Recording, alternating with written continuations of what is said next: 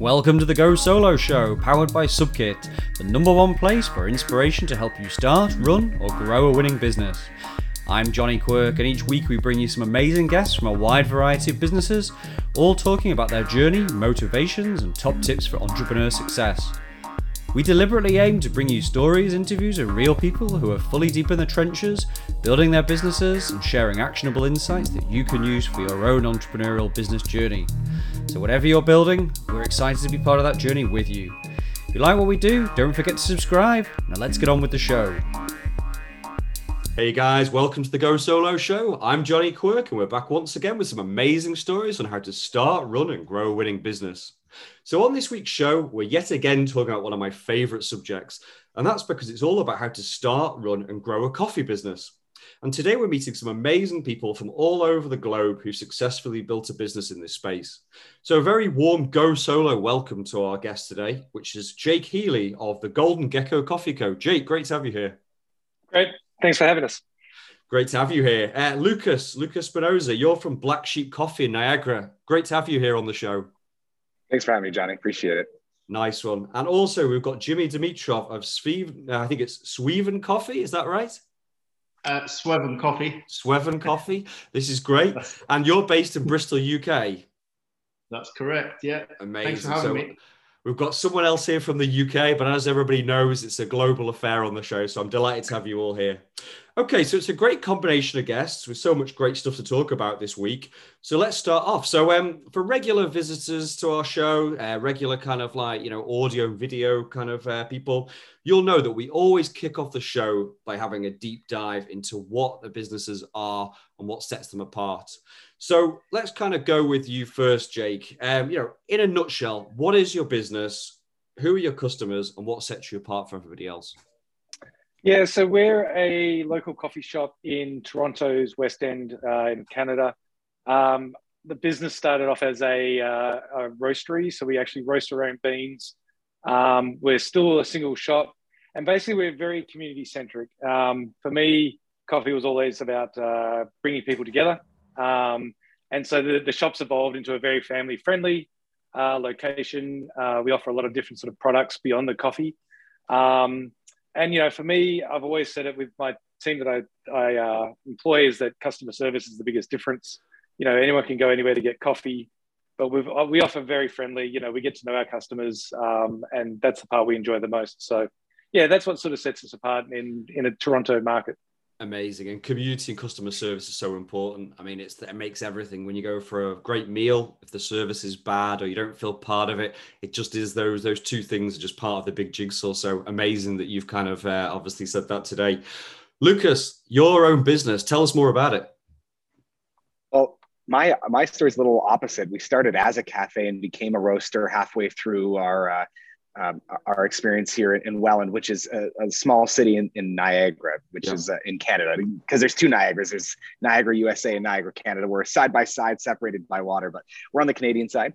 Um, and so, yeah, we same thing. I think every specialty shop community is central, and it's uh, it's a big part of why we do what we do is building on community and neighborhoods. And uh, Welland is a small city, so we lacked a, a, bit of a community hub. So we opened seven years ago, almost now, and uh, we've become that kind of a place. But when we were a cafe, our customers were different um, than now as a roastery. So we have, you know, kind of two different customer bases, which I'm sure we'll talk a little bit more about later. So.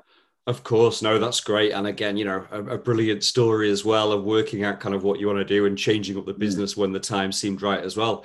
Jimmy, yourself, tell us more about your business. Um, we're a small specialty coffee shop here in Bristol. That's in the southwest of, of England, not far away from um, from London, actually, about two hours away. Um, what we do, we opened just before the pandemic, actually. Wow. Um, that's brave. yeah, no, we actually didn't know because it was two months before the pandemic kicked off and we didn't have an idea. And we were like quite, you know, like, yeah, we'll, we'll smash it, we'll do really well and so on. But we actually did really well, which, which I'll probably talk about later. But yeah, what we do, let's get back to that, is we serve really high grade specialty coffee mm. to our customers.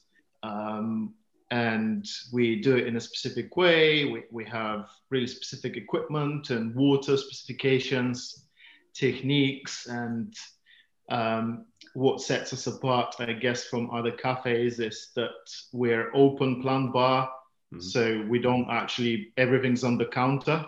Yeah, okay. So all of our customers that walk in, they face us. Uh, yeah. And probably 90% of what we do is customer service. Yeah, okay. We, we talk to people. So we've had quite a few baristas already, and we still have that that are saying we've never worked in a place like that because 90% of, of your work is talking to people. Yeah. And this is the most important aspect for me as a barista and as a coffee shop owner is to actually to elevate customer service, to have the personal um, kind of communication and approach to people. And what we we are established as as a small cafe, not just as serving coffee, but also build a solid bridge between between the actual coffee producers and the consumers. And yeah. this is really important for us as well. Every single coffee that we serve is really transparent. We know everything, the way we serve it, the, the way it's all presented and everything. It's, it's everything is attention to detail. Yeah. Uh, and to be honest, you know, it, it I think obviously we'll dig deeper in terms of kind of like how you've grown the business later on, branding, that sort of stuff, which we'll cover today. But I mean, you're yeah. right. I think all three of you have said community, customer service, experience. There's a lot more. You know, I, I have a, a, bean to cup um, machine downstairs, which again gets a lot of hammering. For people who listen to the show a lot, you'll know I have two small kids, so it gets hammered a lot to keep me awake as the day goes on. But when I go to our local coffee shop up the road, it's great. They really care about what they do. It's an experience. You chat with the owner. It feels like a community. You bump into people you yeah. know. It's a lot more than just that kind of quick caffeine fix and a, a, feeling on the mouth for 30 seconds or whatever. And I think what you guys have all done is, is growing your business, and clearly you're in. This moves me on to my next question, which again, I'm going to actually hit you up for, Jake, as well. Like, we'll kind of carry on maybe in this order a little bit, see it's going well you know, there are many reasons why you decide to get started in, in any kind of industry. You know, what was it that, that really made you go into this? You know, where does the passion come from to do what you do? Yeah, I so if you can't tell from the accent, I'm an Australian. Um, I'm a transplant to Canada, um, and in honesty, when I landed here about ten years ago, the coffee industry wasn't very mature. You had Tim Hortons, Starbucks, yeah. and that was it. Um, big brands the local coffee scene wasn't really growing. Um, in Vancouver, where I landed, it was kind of cool. The West Coast has always been a little bit um, more advanced. So when I moved to Toronto, um, I guess it was about uh, bringing that passion of coffee from Australia um, and just sharing that enjoyment with um, with local people, uh, communities, that sort of stuff. Um, the roasting side of it again was just something out of curiosity. I did it while I was still working my corporate job, yeah. sort of just practicing, experimenting, and then got to a point where I went, you know, I'm either going to do it now or I won't. So I opened a brick and mortar sort of coffee shop, um, and just yeah, it sort of learned a lot, but also it was um, just to bring that experience of Australian coffee, where it's again in Australia, it's very much about food and coffee together. Um, and again, that's something that has really developed in the last sort of five years in Canada now um, where before it was just coffee and donuts and that was it. But yeah, these days there's a combination, and that's that's a very old, well not old, but something we grew up with in Australia very much. It seems that, and you know, uh, again, I'm based in Manchester, but spent a lot of time in London, but also traveling the world, and you know, Aussies have got a great reputation worldwide for coffee. You know, I used to yeah. go to Ozone in London a lot. I think like I don't know, 10 years ago. And that was one of, the, I think, the first pioneers really that did great food and coffee. And it was a great experience, open plan, that sort of stuff, roastery inside. And I can kind of see that. So, you know, you have got this reputation worldwide of it. In terms of your corporate job, obviously, you said that. What gave you the confidence to say this was it? Like, you know, um, what made you say, I'm going to go all in into coffee now?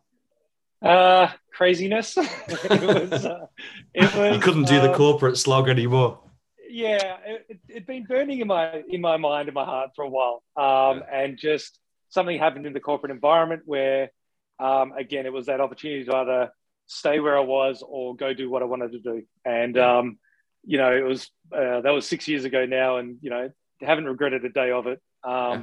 But yeah, just took a big jump and you know took out a loan, did all that stuff. Of you know, it was real bootstrap startup. It wasn't a glossy cafe to start, still yeah. isn't. But um, you know, it, it's still a you know, it was very bootstrap, just you know, very bare basics just to get going. Um, and to me, that yeah, it was just a, it was i have got to do it now or I never will sort of situation. Yeah. I mean, look, we've I was saying to you guys before we started recording, and this is episode 30 that we've recorded, and the vast majority of people have followed that trajectory. They've either had corporate jobs or they're following their passions because they were like, I've got to do this. I've really got to, you know, make it happen one day. Was it a similar story for you, Lucas, in terms of like, you know, doing it, or have you did you did you come out of the womb with a cup of coffee and go, I, I, I want to do this? Like, where does your passion come from to to basically run your business?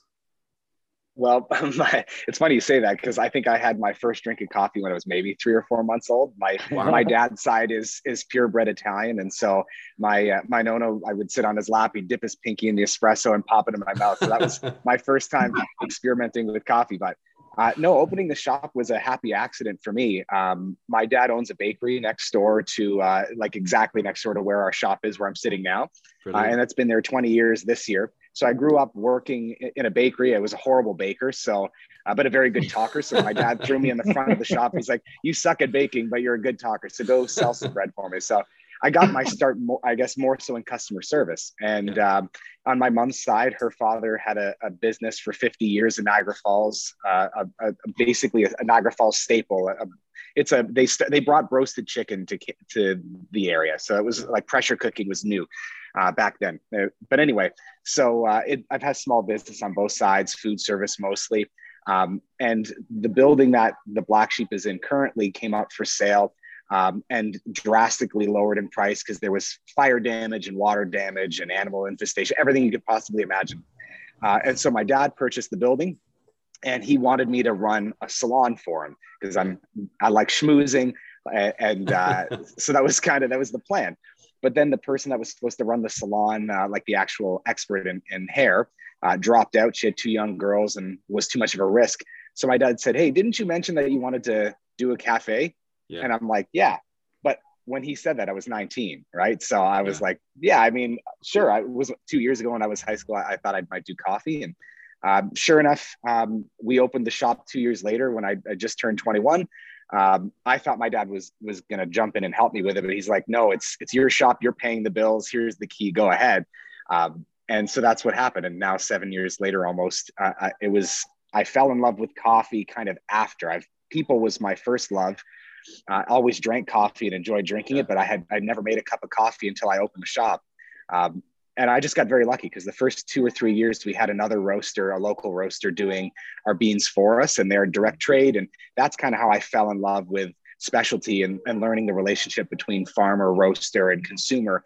Um, and so I had my first origin trip in, in 2017. Went to Nicaragua with um, with Graham from Monigram Coffee Roasters in Cambridge, and yeah. I, I don't know, maybe uh, Jake knows Troy from Outpost um, mm. in Toronto. He's a friend of mine, so we went to Nicaragua together, and that's that's when I fell in love with coffee, and I think that's when we started taking it a little bit more seriously. Was about a year and a half after we opened.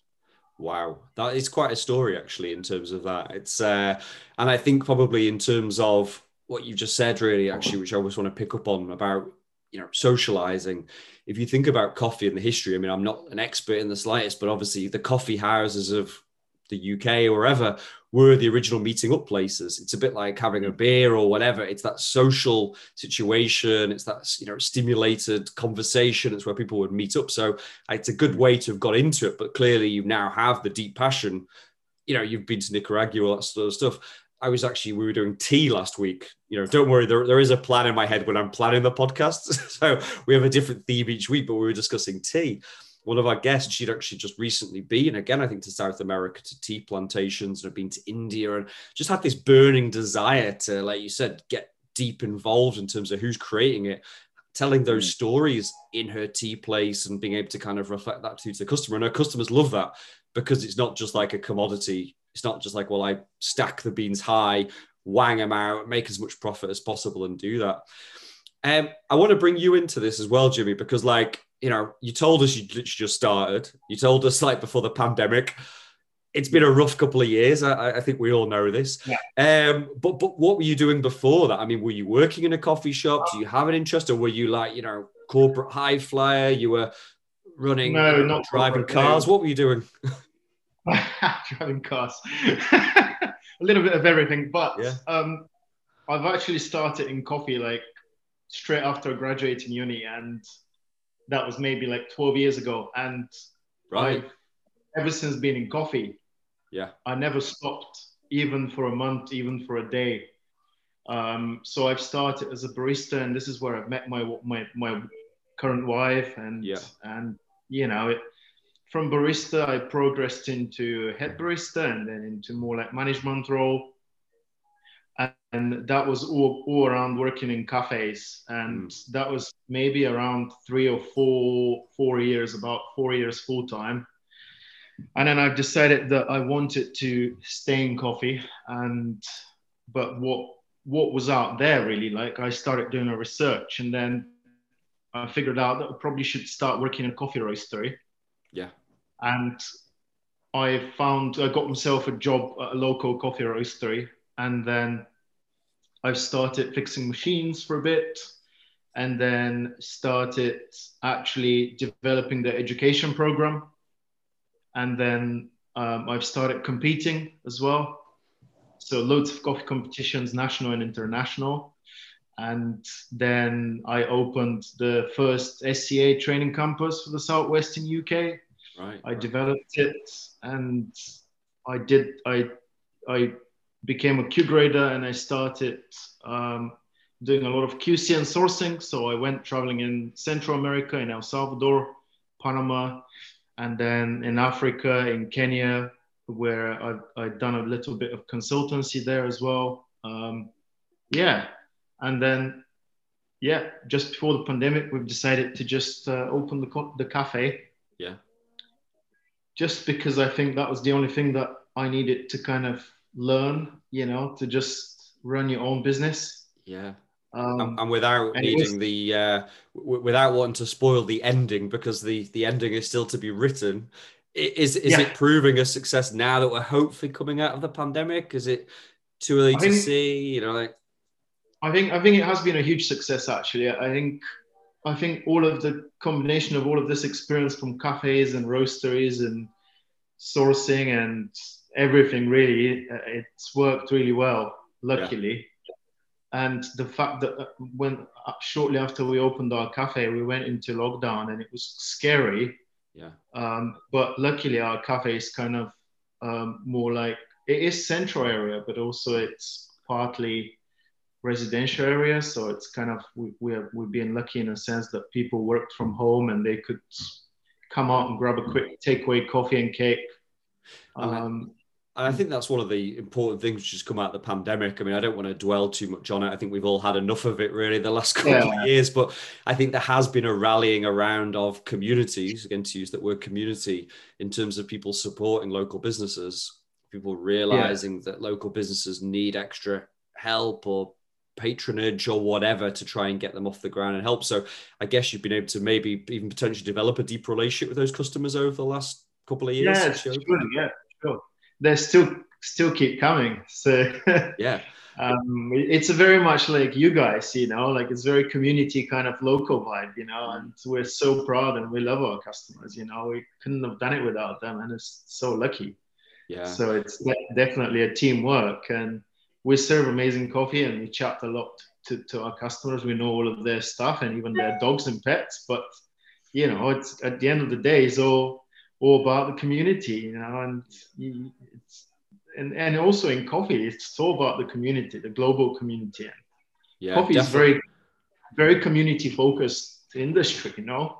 Yeah. Um, if I didn't know you and other people, and so I will never be able to progress. So it's nobody else will be. So you, know.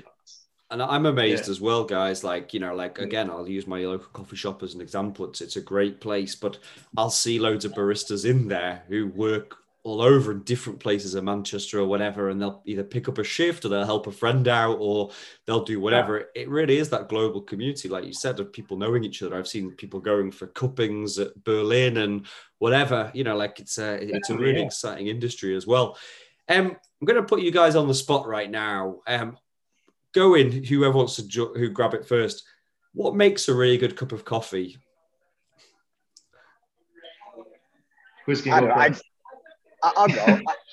I, think that it's kind of a loaded question because it really is going to depend on on the consumer and something I learned the hard way in my own shop, which is, you know, obviously when you're the owner, it doesn't mean that you know the most, but it definitely means that you you you have an idea of what you like, right? And, and mm-hmm. you have an idea of what works for you. And so, you know, when we bring in new coffees or we'll get a sample and I'll do a little sample roast of it, we'll cup it with my staff, and I'll be like, oh man, love the acidity on this coffee. It's oh, it's so bright, it's so whatever. And then my staff will take a drink, like, oh, I, I then they hate it, right? And yeah. so then you'll try it with customers, and you'll see different reactions from customers. Hence, why roasters don't have one specific roast on the shelf. Because if there's one golden cup, then why sell any other coffees, right? So, mm. I think the number one thing to do is is when you're dialing in coffees that you're going to have as uh, selections for your customers, is making sure that you have the best coffee of all sorts of different, if you want to call them genres of coffees. You know, um, when when I first opened, everybody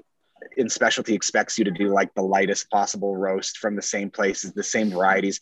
Then you start to see, you know, some experimenting happening. Like uh, there's a place in Canada uh, called Rabbit Hole, which you guys probably have heard of now, um, and they brought in specialty robusta, and it's mm-hmm. honestly one of the better coffees I've ever had in my life. So you know, just not not following certain parameters. As long as these things are good and being sourced from good places, then I think that's ultimately what's going to make a good cup.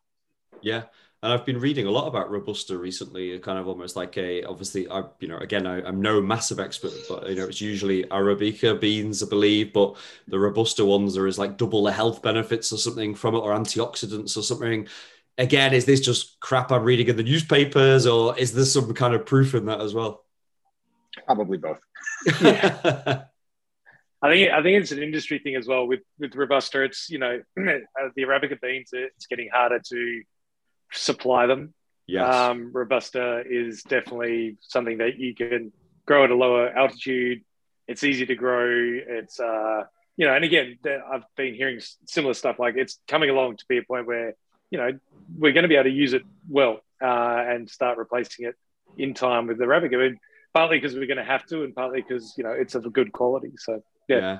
I hear a similar thing in terms of wine industry as well. You know, like obviously as certain wine grapes become so popular and there's this demand on it, obviously they're ripping up more traditional vines or whatever to grow this, but then there is an opportunity in terms of more traditional vines and you know independence and stuff like that as well. You know, they can't all just be Malbec and Pinot Noir or, or whatever as well. So it's probably similar things. You know, there's always going to be this macro mass market stuff as well that's needed, but there is still kind of room in there.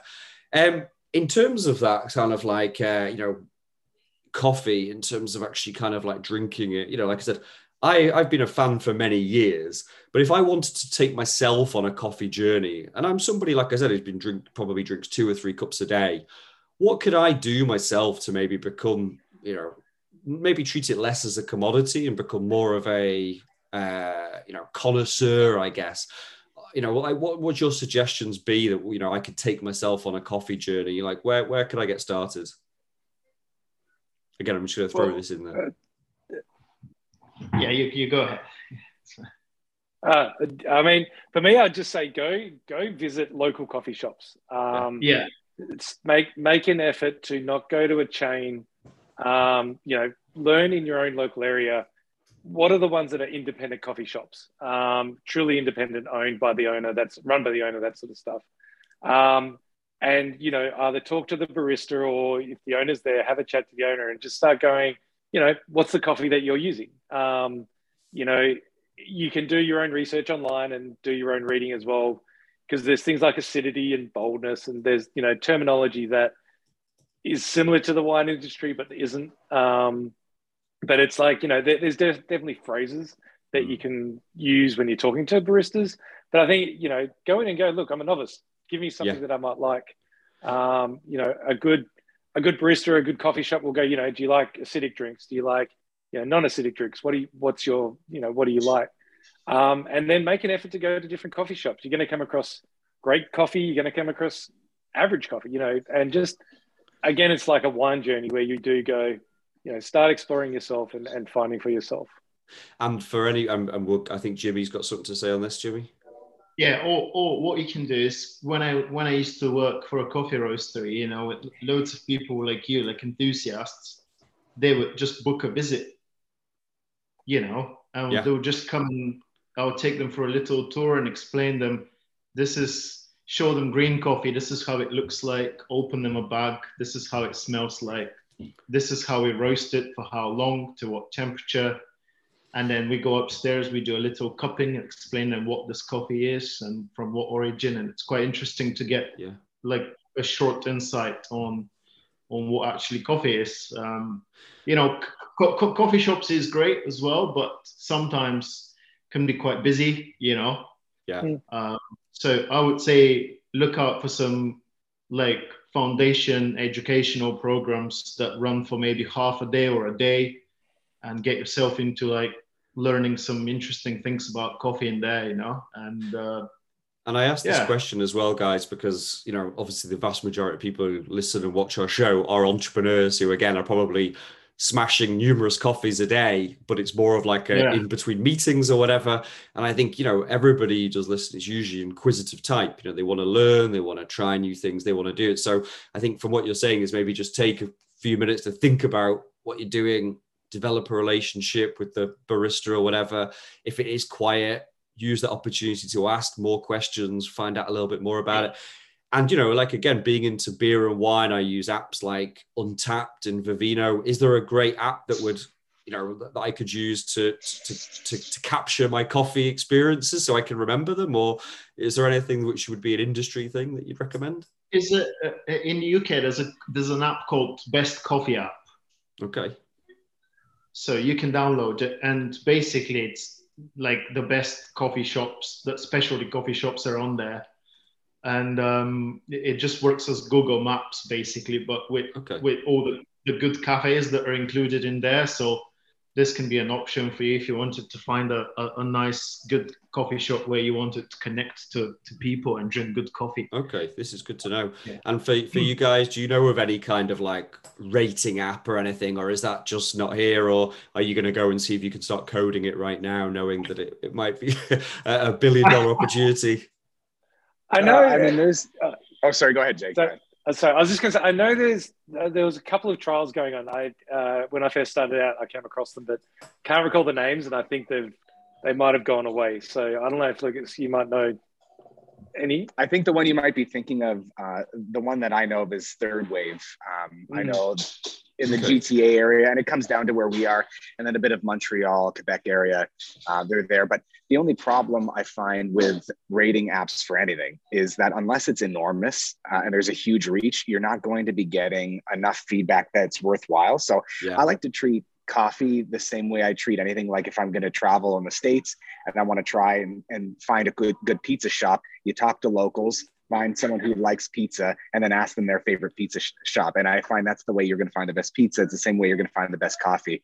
Um, I mean, Google to this day is still the most reliable. If you type in coffee roaster near me, it's going to give you, you know, a list of five or six people. And, you know, if they've got 2000 reviews and it's a 4.6, 4.7, you're probably looking at a decent shop.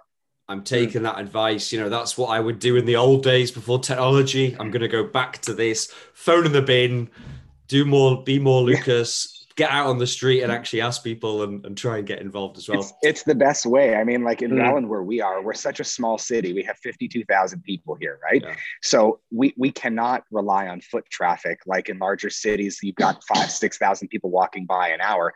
I'm lucky. I'm I can see the front door from here. I haven't seen any feet since we started this podcast, other than the people that parked their car and walked into my shop. So, um, you know, when you're a destination place like us, you really rely heavily on feedback. You know, and you need you need to have something that draws people in. And I find that word of mouth and building on community is is even in big cities is the most important thing. Yeah, Mm. brilliant. That sounds good. Right, we're going to move through into part two of our show, which again, regular listeners and viewers will know that it's all about talking about methods and some of your top tips for, you know, basically growing a business. And these could obviously be used in any industry who obviously, um, you know, like would, would want to develop their business. So the first question I've got to you, which again, I'd be really interested to get your take on this, is about branding. Because we've talked today about customer service, we've talked about community, we've talked about obviously good coffee.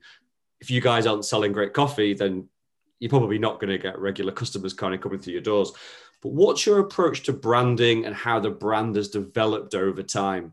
You've all got very distinctive Instagrams. You've all got distinctive brands. I'm interested to know like how you started on your brand, how that's developed over time, and obviously your approach in terms of ambience and the vibe you're trying to give off. Who wants to grab this? Well, shall I start first? you go for it. You're probably the, the one who's come up with the brand the, the most recent anyway, so you go for it. Because our, our, our brand is probably the, the, most very basic kind of clean brand. Um, basically, when we started building the brand, I was thinking, first of all, in order to build a good brand, you have to know really well, or at least for myself, the actual industry and where do you want to be? Where, where do you want to fit within that picture? Yeah. Um, do you want it to be um, like a commercial cafe that you want it to reach every single customer and be like really upfront out there, very easy recognizable brand? Or do you want it to be a really clean, quirky brand? Or it's just entirely up to you really. Like it depends what you wanted to do. But our initial idea was to serve really high quality coffees and then i took an inspiration from michelin starred restaurants basically. So there's a restaurant in london in east london it's called lyle's. So i went there I, I, I had a meal and everything was incredible but what blew me away was the simplicity of how the tables were laid out and their brand was really simple. The food was incredible the service was incredible but overall everything was very simple mm. but very very well executed and this is what i wanted to create it with our brand Something so you want to kind simple. of get out of the way almost and actually yes. let the great coffee and experience do the talking for you yeah, exactly. So to do that, I wanted to, to basically create a really clean and simple brand without shouting it too much. And uh, that's exactly what we did. It's just white and like coffee colored logo with, with our name and then that's it. And, and yeah, it's really, really simple, but and because, yeah. And because yeah. I obviously knackered the uh, opening with the, uh, with the pronunciation of the name, tell me more about that as well. Like, what made you decide on the name and just go, do you know what? This is going to be who we are. Well, th- this is a very actually accidental thing. I was looking for something that it, it's easy to kind of remember, um, and probably like like something coffee. So yeah. I was looking for different things, and initially I was planning maybe to be monolith coffee, um, but monolith kind of means like a solid kind of concrete block yeah. you know. But then I was like, I showed it to a friend of mine. He said, "Oh, that sounds like a black metal band. Probably wouldn't work." and I was like, "Yeah, fair play." And then I started browsing some old English words, and I came across this word, "sweven," and it was interested. Uh, it was interesting because um, apparently it was used in, in English literature in the 18th century, and then it was dis- discontinued, and it, it, it hasn't been used anymore, and, and it meant dream. Um, right. So I was like, oh, Sweven, coffee, Sweven, dream. Oh, that works perfect. yeah. So, um, and also it's myself and my wife's dream anyway. So we we kind of very nice. Just worked really well with our brand, Then it, it just felt natural. And the yeah. logo with the concept, with everything, and you kind of have to be a little bit lucky as well with the branding, because mm. especially when you create it yourself, you know, you, you start with something and you don't know how things are going to turn around and stuff. So luckily, our brand worked with with the premises, worked with with with even with the light that goes into the cafe and with everything, with the equipment, with the coffees we serve, and everything just worked really well together. And we really when I'm when I'm down in Bristol next, I will be expecting to walk yeah. in and be in some kind of you know minimalist fantasy or something as I'm sitting there having a coffee with streaming light coming through and, and really absorbed yeah. in it. I guess as well with the name, and, and again, you know, to get too nerdy on this, but I guess from an SEO Google point of view as well, it stands out as well. If you know, it's not like you're competing with something that's like I don't know, Flat White Coffee Co. or mm. so, do you know what I mean? Like it, it's you know, it will actually get cut through in terms of search or whatever. It's very, it's, it's it's very distinctive, yes. and also when I created the brand, I've, I've had I've had in mind because we're opening a coffee roastery now, Yeah. and I wanted to actually the actual logo to look to fit really well as Yeah. a coffee roasting brand as well as coffee shop. So Very um, cool. to just look to just look nice on bags and so on. So I've had this in consideration, and it's all working really well now. Um, Well, I'm looking so- forward to seeing it as well, like you know, in the flesh and also the evolution of it as well. Um, for you, geckos, Jake, like you know, like uh, wh- where does that come from? Yeah, it's it's interesting. Um, for me, it was uh, the Golden Gecko was an award that I won uh, back in Australia as part of a team, um, Right. and it was around it was around sustainability and community. Um, not in the coffee industry per se, but it was in um, the mining industry. And the company that I used to work for, we you know we put a lot of effort in to build uh, a great program around community and sustainability. And so when I came here and I started thinking about the name, um, you know, again, for me, it was that core, what, why am I opening this business and what, what are my values? Like, you know, what, what do I want to instill?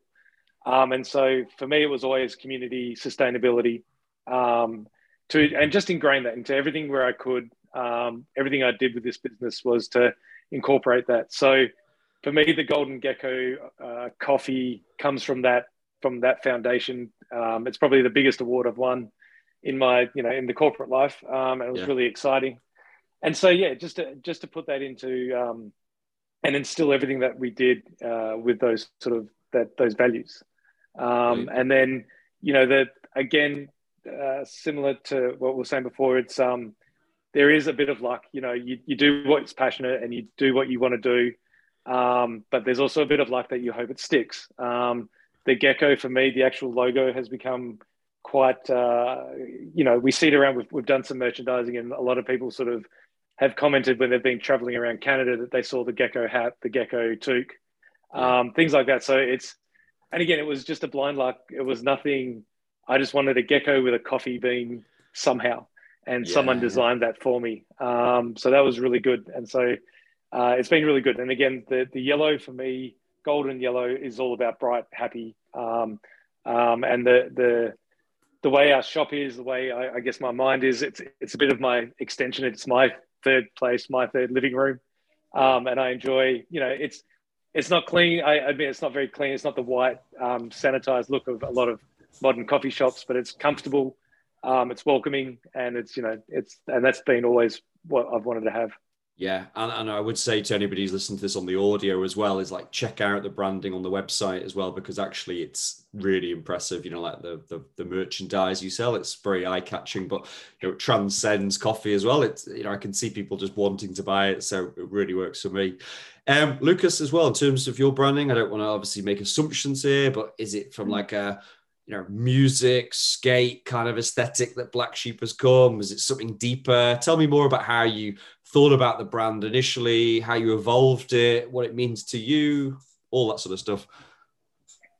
Sure. I, I think I'll probably break mine up into two parts quickly. Yeah, go for it. I'll talk about why I chose what I chose, but then I'll I'll say how my opinion has changed over time. So Please do. when when when, we first opened, like I said, I, I was 19 when we started the planning, right? So fresh out of high school, I did one one year of college just to get my money out of my RESP so I could open this place. And uh, anyway, what had happened was I was looking for names that what we were going to call it, and literally the first name I thought of was Black Sheep Lounge because at the Mm. time we had no intention on being necessarily coffee centric. It's a cafe, but we were also going to have food and desserts and live music and things like that.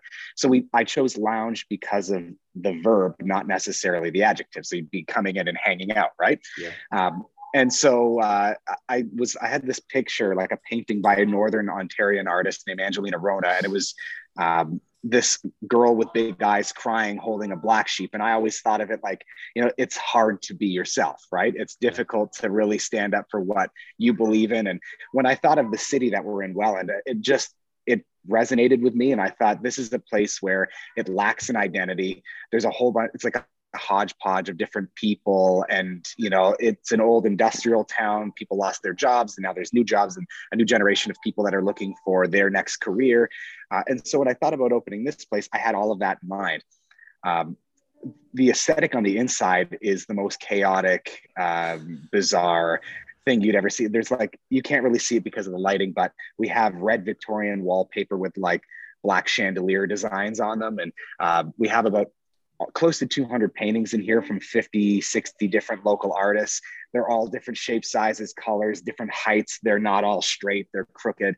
Um, everything else about the shop is very clean and organized but the walls are chaotic. And i wanted a place where every time you came you discover something new whether that's in the shop on the walls or uh, it's a conversation with the person you came with or you come up with a fresh idea because you see something on the wall that made you like oh man that would work great for my job and so that's what the aesthetic on the inside of the black sheep was all about but switching to now you know having done this for almost seven years I realized that, hey, we're a coffee roaster now. Our customers aren't the same. We're trying to reach different types of people now. Mm. So we need something that's more consistent um, and more easily recognizable. So uh, when COVID started, we started selling our stuff online. Uh, e-commerce was a new thing for me, and um, that's when we started a little bit of a branding change, uh, more simplistic, something like this. Yeah. You know, where um, you're not even using all the vowels, which is kind of in right now. Um, simplistic, easy to recognize logo, um, and we made our website very clean. So. Uh, not a lot on it. Even the like about us page, it's everything is just one continuous page and just focusing more on the product and who it's from, where it's grown.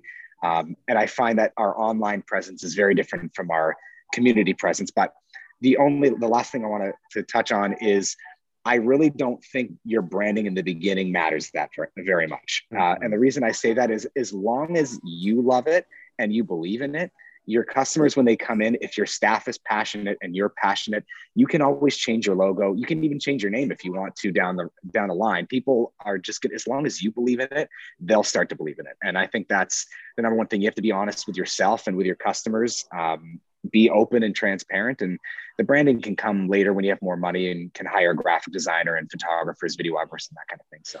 That's very refreshing what you're just saying. I mean like in terms of your own experience. spot on, yeah. Yeah, I, I, I, was going to say I've, I've come across so many people that have had um, like paralysis. They can't start a business without the right brand, and it's just like yeah. move on. Like you know, yeah. you can figure Get that out there, right? Yeah, that's a good point. Really good point. I, I just want to pick up. And you, you, sorry, you, Carol Lucas sorry, no, I was just going to say, because I, I, was hoping that you guys would jump in on it about that. I mean, I think what kills so many people, especially in coffee, because coffee is a very Instagram friendly hmm. business mm. to be in, is people spend all of their startup money on just the general aesthetic and their branding and then two years later their shop doesn't exist anymore you know hmm. because they haven't put enough emphasis on their staff on training on on their product on research on anything. They've just spent all of it on, hey, we're the sexiest looking coffee shop on Instagram, and then they're not around anymore, right? Yeah, that's yeah. good advice. Yeah, I, I think again, you know, you've got to have a good product to, to last, and I think it's, mm-hmm. you know, it can look as good as it wants uh, on Instagram, but again, you know, people move on from that stuff, and you know, you need your customers to come in the door buying that stuff. So yeah. Yeah. And I think that's For really sure. interesting what you're just saying as well about almost well, you have two businesses now. You know, you have the online, which is almost like a different branding, and obviously the the, the physical, real world community one. I take it the, the the move on the online stuff has been appreciated by everybody. There hasn't been any confusion or it's been well received. Yeah, I mean, the only confusion we've seen is, you know, for some of our super fans, like our super customers, yeah. um, when they're trying to buy things, they buy, they buy everything. Anything we put on the site, they buy it, right? And we're yeah. appreciative of these people. But then because certain things are kind of web exclusive, just trying to buy those things in store, like using promo codes in store, and I mean, we'll we'll honor it most of the time, but it, that's the only place we've seen confusion. But um, other than that, no, it really is two different places. Because if you think about it, like I'll never meet some of the our online customers. Our staff will never meet them. Yeah. Some of them are, you know, other countries. Like we'll we'll ship to the U.S. and we've done a few Europe things, but I mean, it's really not worth the shipping cost sometimes. So. Yeah, yeah. Even even if you think Canada is such a huge country, like people in Vancouver, I'll never meet these people. You know? Yeah, that's true, and that's really great that you've almost managed to now get those two strands as well. You've managed to untangle yourself from just the physical location as well, which, which again I think is so healthy. Especially, you know, I'm hoping this pandemic stuff will end soon, but who knows? But it's always worth having those extra revenue streams, those extra presences, those extra opportunities yeah. they can open up as well. Yeah. Um, quick question to you guys, because you're all, you know, business owners, you clearly all got your heads screwed on in terms of knowing what's it's going to take to be successful. You have all got had successful careers. You know, who's your inspiring people in life or any resources, whether that's books, websites, podcasts that just give you the energy to run your business, maybe give giving you some good advice. You know, it doesn't have to be Elon Musk or Michelle Obama or, or whatever the buzz ones are, but who who kind of gives you like, you know, who, who's your kind of almost like mentor that maybe you'd like to point other entrepreneurs towards? Interesting one. Yeah, I'm trying to. no think. one knows. I can I can jump in. You So, go for it. I mean, for for me, like the obvious family and and friends, the most critical, but also the most supportive, and and that's always important. Having someone who can tell you honestly, you know, if if they think what you're doing is good or bad, or give you feedback, and not worry so much about your feelings. But when it comes to mentors in the actual coffee business locally uh, like i mentioned earlier graham braun from Monigram coffee roasters he's in cambridge ontario which is not maybe an hour and a half from me here maybe an hour from uh, from jake um, he he's a, an incredible guy and i was maybe 20 i walked into his shop and he saw me looking around. He's like you're a coffee guy aren't you? I'm like well not yet but i want to be. And he t- he literally on victoria day he was closed. He invited me to come back. He had paid two of his staff plus himself and came and just taught me everything you could ever want to know about coffee. And not not just like actually how to brew but things that no one teaches you like how many cups and saucers should you order for your shop like you may have 60 seats but that doesn't mean you need 60 uh, 60 latte cups you know and so things like that that I, were invaluable advice. Um, but of the big the big hitters uh, um, is colin harmon actually. Uh, he wrote a book called what i know about running coffee shops and it's a simple beautiful little book that it again it talks about things that it's not all about total dissolved solids and all the nerdy coffee stuff that we love.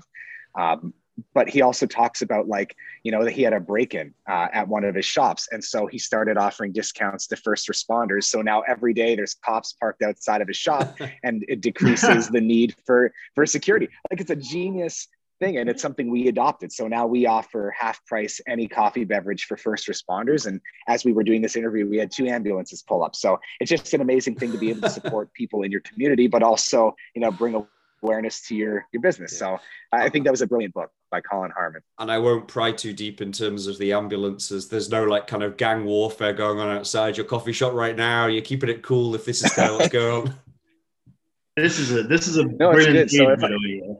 Yeah. yeah, I think it's a great tip as well. And I think you know for any other coffee entrepreneurs, that's great, and we'll link to that on our blog as well. The um, the book, obviously, Mm. which you just uh, recommended as well. yeah sure How about you guys? Like, who, who's inspiring you? Like, are there podcasts? Are there books you've read, whether it's business or otherwise? You know, like, kind of what keeps you on the straight and narrow to to keep your mind active, to keep moving the business forward. Uh, for me, I, I was just having a quick look at my phone going, what am I listening to? Um, and it's, I still listen to things like Freakonomics. Um, again, just from a general broad uh, alternative thinking sort of thing. Freakonomics to me still remains up there. Um, not all the time, but some really good, uh, interesting articles. Um, the other one, from a marketing point of view, there's the Canadian guy, um, Terry O'Brien, I think it is. He does a really good one um, to and again it's a more marketing history of marketing um, and it's um, it's really good just to get an idea of what's happened in the past and marketing ideas where they worked where they didn't work um, that was that was really good and for me in the coffee industry there's the one the history of coffee which is just um, it's a great book where it just traces where coffee came from again Yeah. kind of nerdy but it's kind of cool to see where it's come from I'm going to check that out actually, because again, like I said, you know, I, I I've been drinking coffee. I enjoy coffee, but I'm not an expert. But I think as a as a as a lay person, that would be a good book to start, maybe. It's very accessible. It doesn't go into the whole uh, how to make coffee sort of per se. Just the the root of coffee came from Africa through the Middle East and into Europe, um, and then to the world. So it's it's a great it's a great book for learning. You know, just something if you've got something to do on a cold snowy day to do that sort of thing. Sounds good to me. And how about yourself, Jimmy? Like, you know, mentors, resources.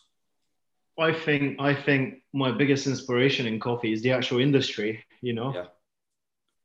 it's incredible, like from every single aspect and angle of it. And um, also, I think I've been hugely inspired by Scandinavian Yep. coffee industry and also um, food industry as well as restaurants and service and precision and dedication and everything pretty much. Um, there, are, there are a lot of books and resources out there that that can also inspire you and also people like uh, james Hoffmann or scott rao and you know you can find loads of things out there that you can learn and get inspired and you know but this is again part of of what i said in the very beginning is the industry is the biggest inspiration and that's why i'm in in that industry actually. And if I can just say from an external point of view, obviously, you know, we've chatted on email before today, all of us, but you know, we haven't done this. I can really see a connection between the three of you already. Just just because you're in this, you all understand each other's pain points. You understand that you're nodding along to knowing names and stuff like that. And you know, I can see this being one of these things that you'll stay in touch after this because it's one big community, really. You know, like you are all in this kind of coffee game, but it's enjoyable. And, and I hate sometimes the word lifestyle business gets a really hard rap, but actually, what I'm trying to say in terms of lifestyle, you're all working damn hard to run a business, but you clearly have a passion for what you're doing. It's a great kind of you know thing that you en- you enjoy being part of as well. So I think it's great that you can keep learning, and I think people will share ideas with each other. There's no like, oh, well, I can't give this person my secrets. Yeah, you know, like everybody's trying to build each other up and build an industry together. Because I guess you all want an industry where there isn't your Starbucks or your Tim Hortons or whatever. I mean, they will always exist. That's always going to be a market for that. But you're doing something else. You know, it's all about that independence. It's all about that community. It's about the customer service, that sort of stuff as well. I think I think also specialty coffee is one of those industries where you would send people to your competition. You Yeah. would say, Mm. you should go and check out that cafe. You should go and visit that roastery there. Even you know that they're your competition, but they aren't really because they're part of what what you all do, right? Yeah, yeah. And it, and it's that's the magic in our industry. It's just so strong together, and we all do it together, and and that's why we're thriving and we're doing so well Amazing. and you know it's really good place to be in Final question before we move on to our rapid fire round, guys. And this is, you know, again, it doesn't have to be the full like 20 minutes kind of answer to this, but I'd really like to get an idea. And I'm going to start with you, Jake, on this one. What's it actually really like to run your own business if you could sum it up? Like for anybody who's thinking about starting a business or getting into what's what's, what's your general feeling of what it's actually like to run a business on a daily basis? it's it's such a again not a loaded question but it's such a dichotomy depending on how things are going but it it's extremely enjoyable extremely challenging um uh stressful but relaxing. Like it's got every every opposite to it that i can think of. Um i mean ultimately it's enjoyable and you've got to a enjoy it because you for me personally it's i've got to enjoy doing it. Yeah. it's not about making the money. Like the money is good and you know we need that. Um and again my empire building isn't to become a millionaire sort of thing. It's you know to enjoy my life have a good like work life balance. Yeah. still haven't found that yet. I'm still working on the work life, still working on the work life balance. Um, which is what i went and did my own business for. But um no it, it's look it's great. And it, it's not as what concerns me, I guess, my biggest concern comes when, when I'm talking to people who want to start their own business. Um, they see again Instagram influencers, these people that make it look easy, and they get into either I a uh, uh, financial debt or b emotional debt, where they become so stressed out and so miserable they're not enjoying what they're doing, um, and so they lose they lose track. So I think when you're going into business, you just got to be realistic. Um, be passionate about what you want to do um, be open to advice you know stick to your course but you know listen to people um, Yeah. not everyone's going to give you good advice um, some people will give you pretty bad advice and again it's up to you to be able to filter out the good from the bad. Mm. um, but i can't you know it i love it. Like it, you know there's days where i go i've had enough.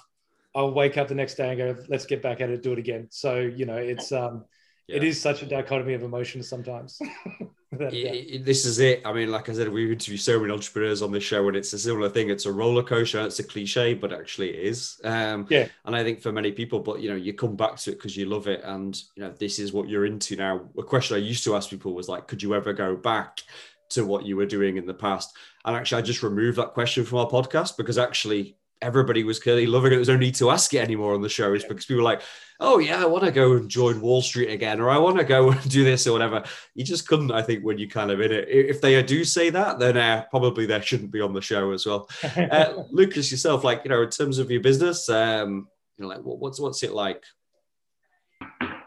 Well, it's funny because I think Jake pretty much nailed exactly the roller coaster of emotions that you go through.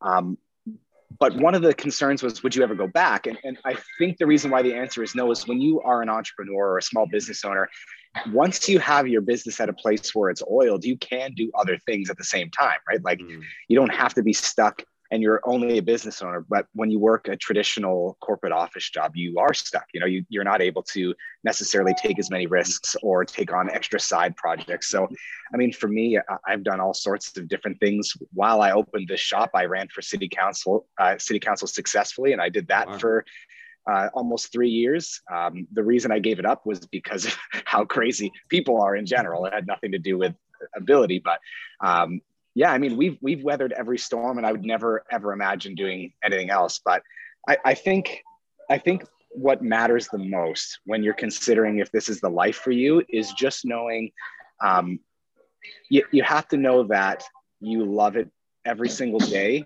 um, regardless like the, the bad stuff still doesn't hurt you know it's it's hard to explain with until you do it you know like when covid hit i wasn't so much bummed that we were going to lose money i was more bummed that i wasn't going to be able to like have face-to-face conversations as often you know being able to sit down with customers and and chat with them but um, yeah, just knowing knowing what kind of business you want. Because when you're a small business owner, you have basically one of two options. One is you know you have a lifestyle business like was mentioned where you're here every day and you chat with customers and you have this really awesome experience. And then you have you know a small business where you can make um, a buttload of money uh, but it loses a little bit of that magic. There is a there is a middle ground. Like i think there's a sweet spot which is what i'm aiming for now. You know now it's like okay I, i'm able to be here every day but you know that's what e-commerce is about for us is trying to make a little bit more money. So um, i don't know. I, I, I think that's what sums it up for me.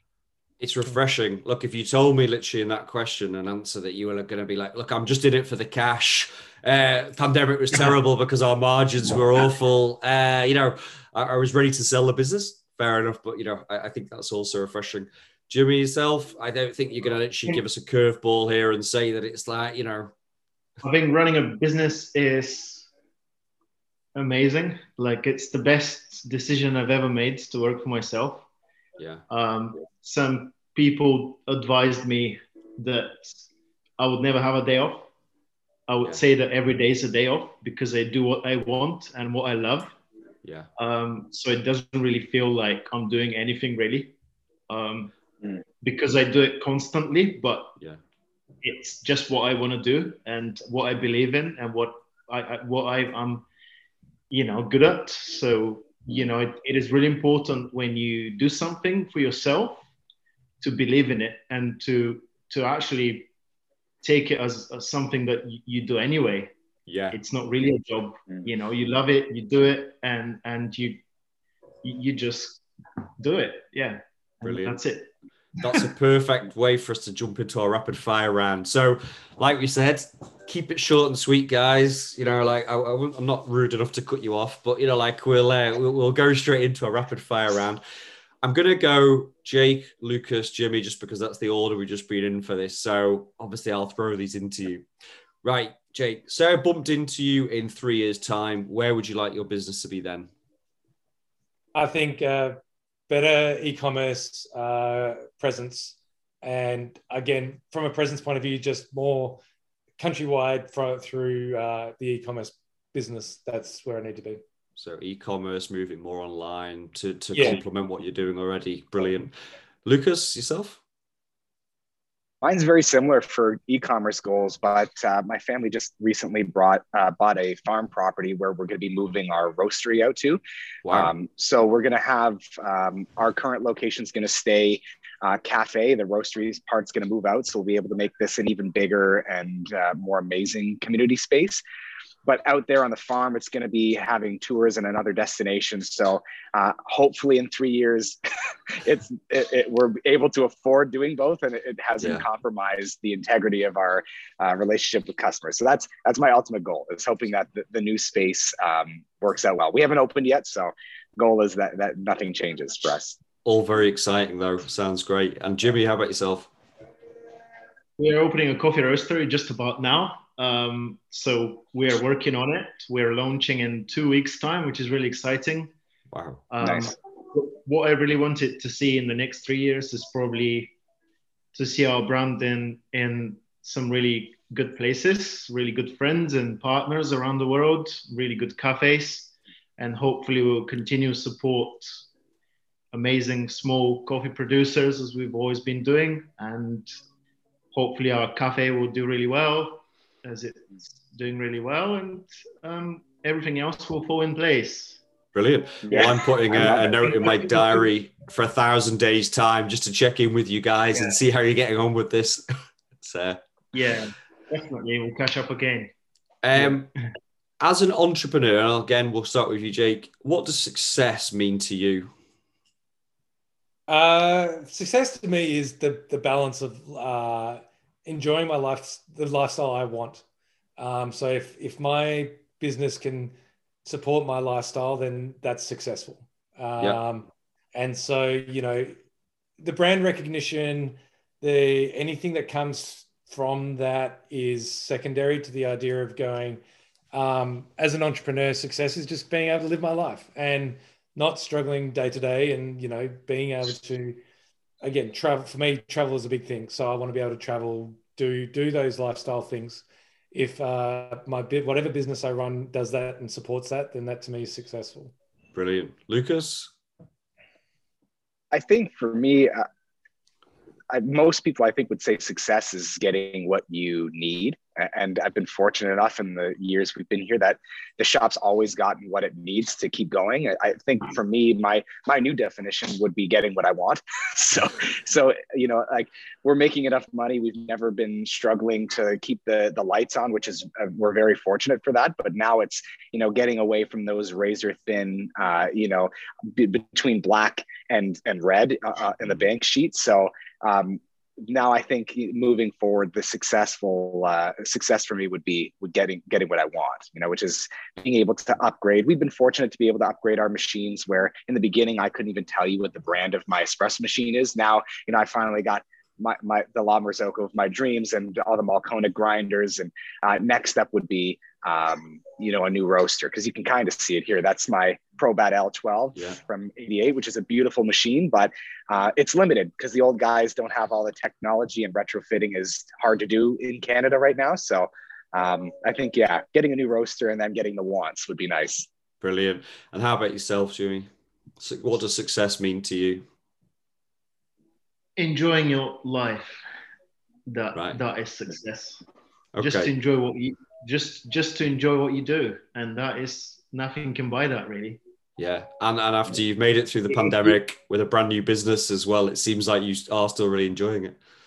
I think that's the most important thing for any entrepreneur or, or business owner is just to enjoy it and love it, and and that's it. And and I think that's success. Okay, cool. Right, a couple more questions. Uh, Jake, most important probably question for you is your favorite country of coffee origin and favorite style of coffee. I have to say the flat white without a doubt. Yeah. Um, so the flat, the flat white, but I would go uh, very quickly. The milk in Australia is very different to the Canadian milk. Um, as much as everyone in Canada claims that they enjoy the flat white here, once you go to Australia, you will enjoy a proper flat white with milk that I don't know why it's different, but it is.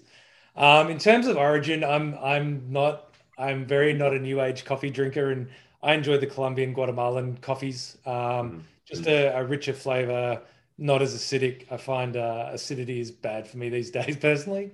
Um, so you know the, the the the Central and South American beans for me, I I really enjoy and come across some really good ones there. Yeah, I like the Guatemalan myself. Actually, I keep an mm. eye out for those. How about yourself, Lucas? Like, uh, favorite style of coffee and a uh, country of origin?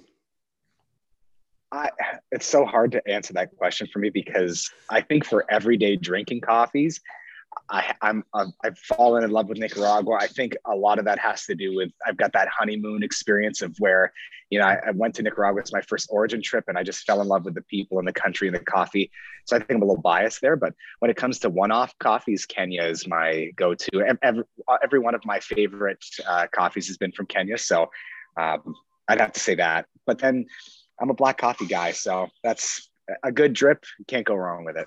Okay, amazing. Jimmy, like, uh, I guess how many, uh, first off, how many coffees you drink in a day? 10, 15, 20? And a, uh, what's your favorite style? Yeah.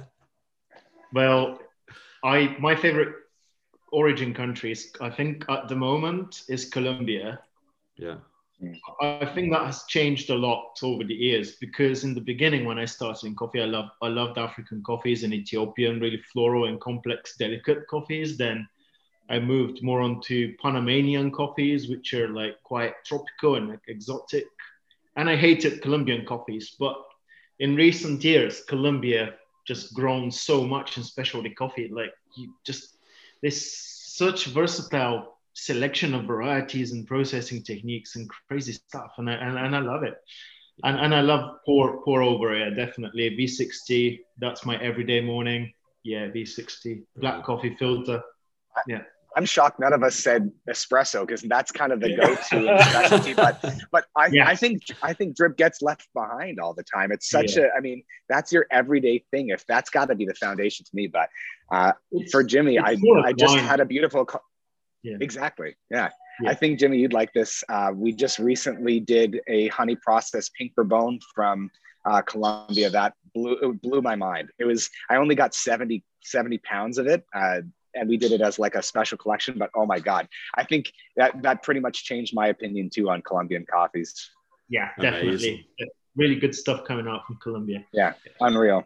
This is the stuff we want to know, and it's good that you've all got obviously crossover Venn diagram style coffee, but you've all got different ideas, which again fills me and obviously our audience with a lot more kind of uh, ideas about what to go out and try next as well.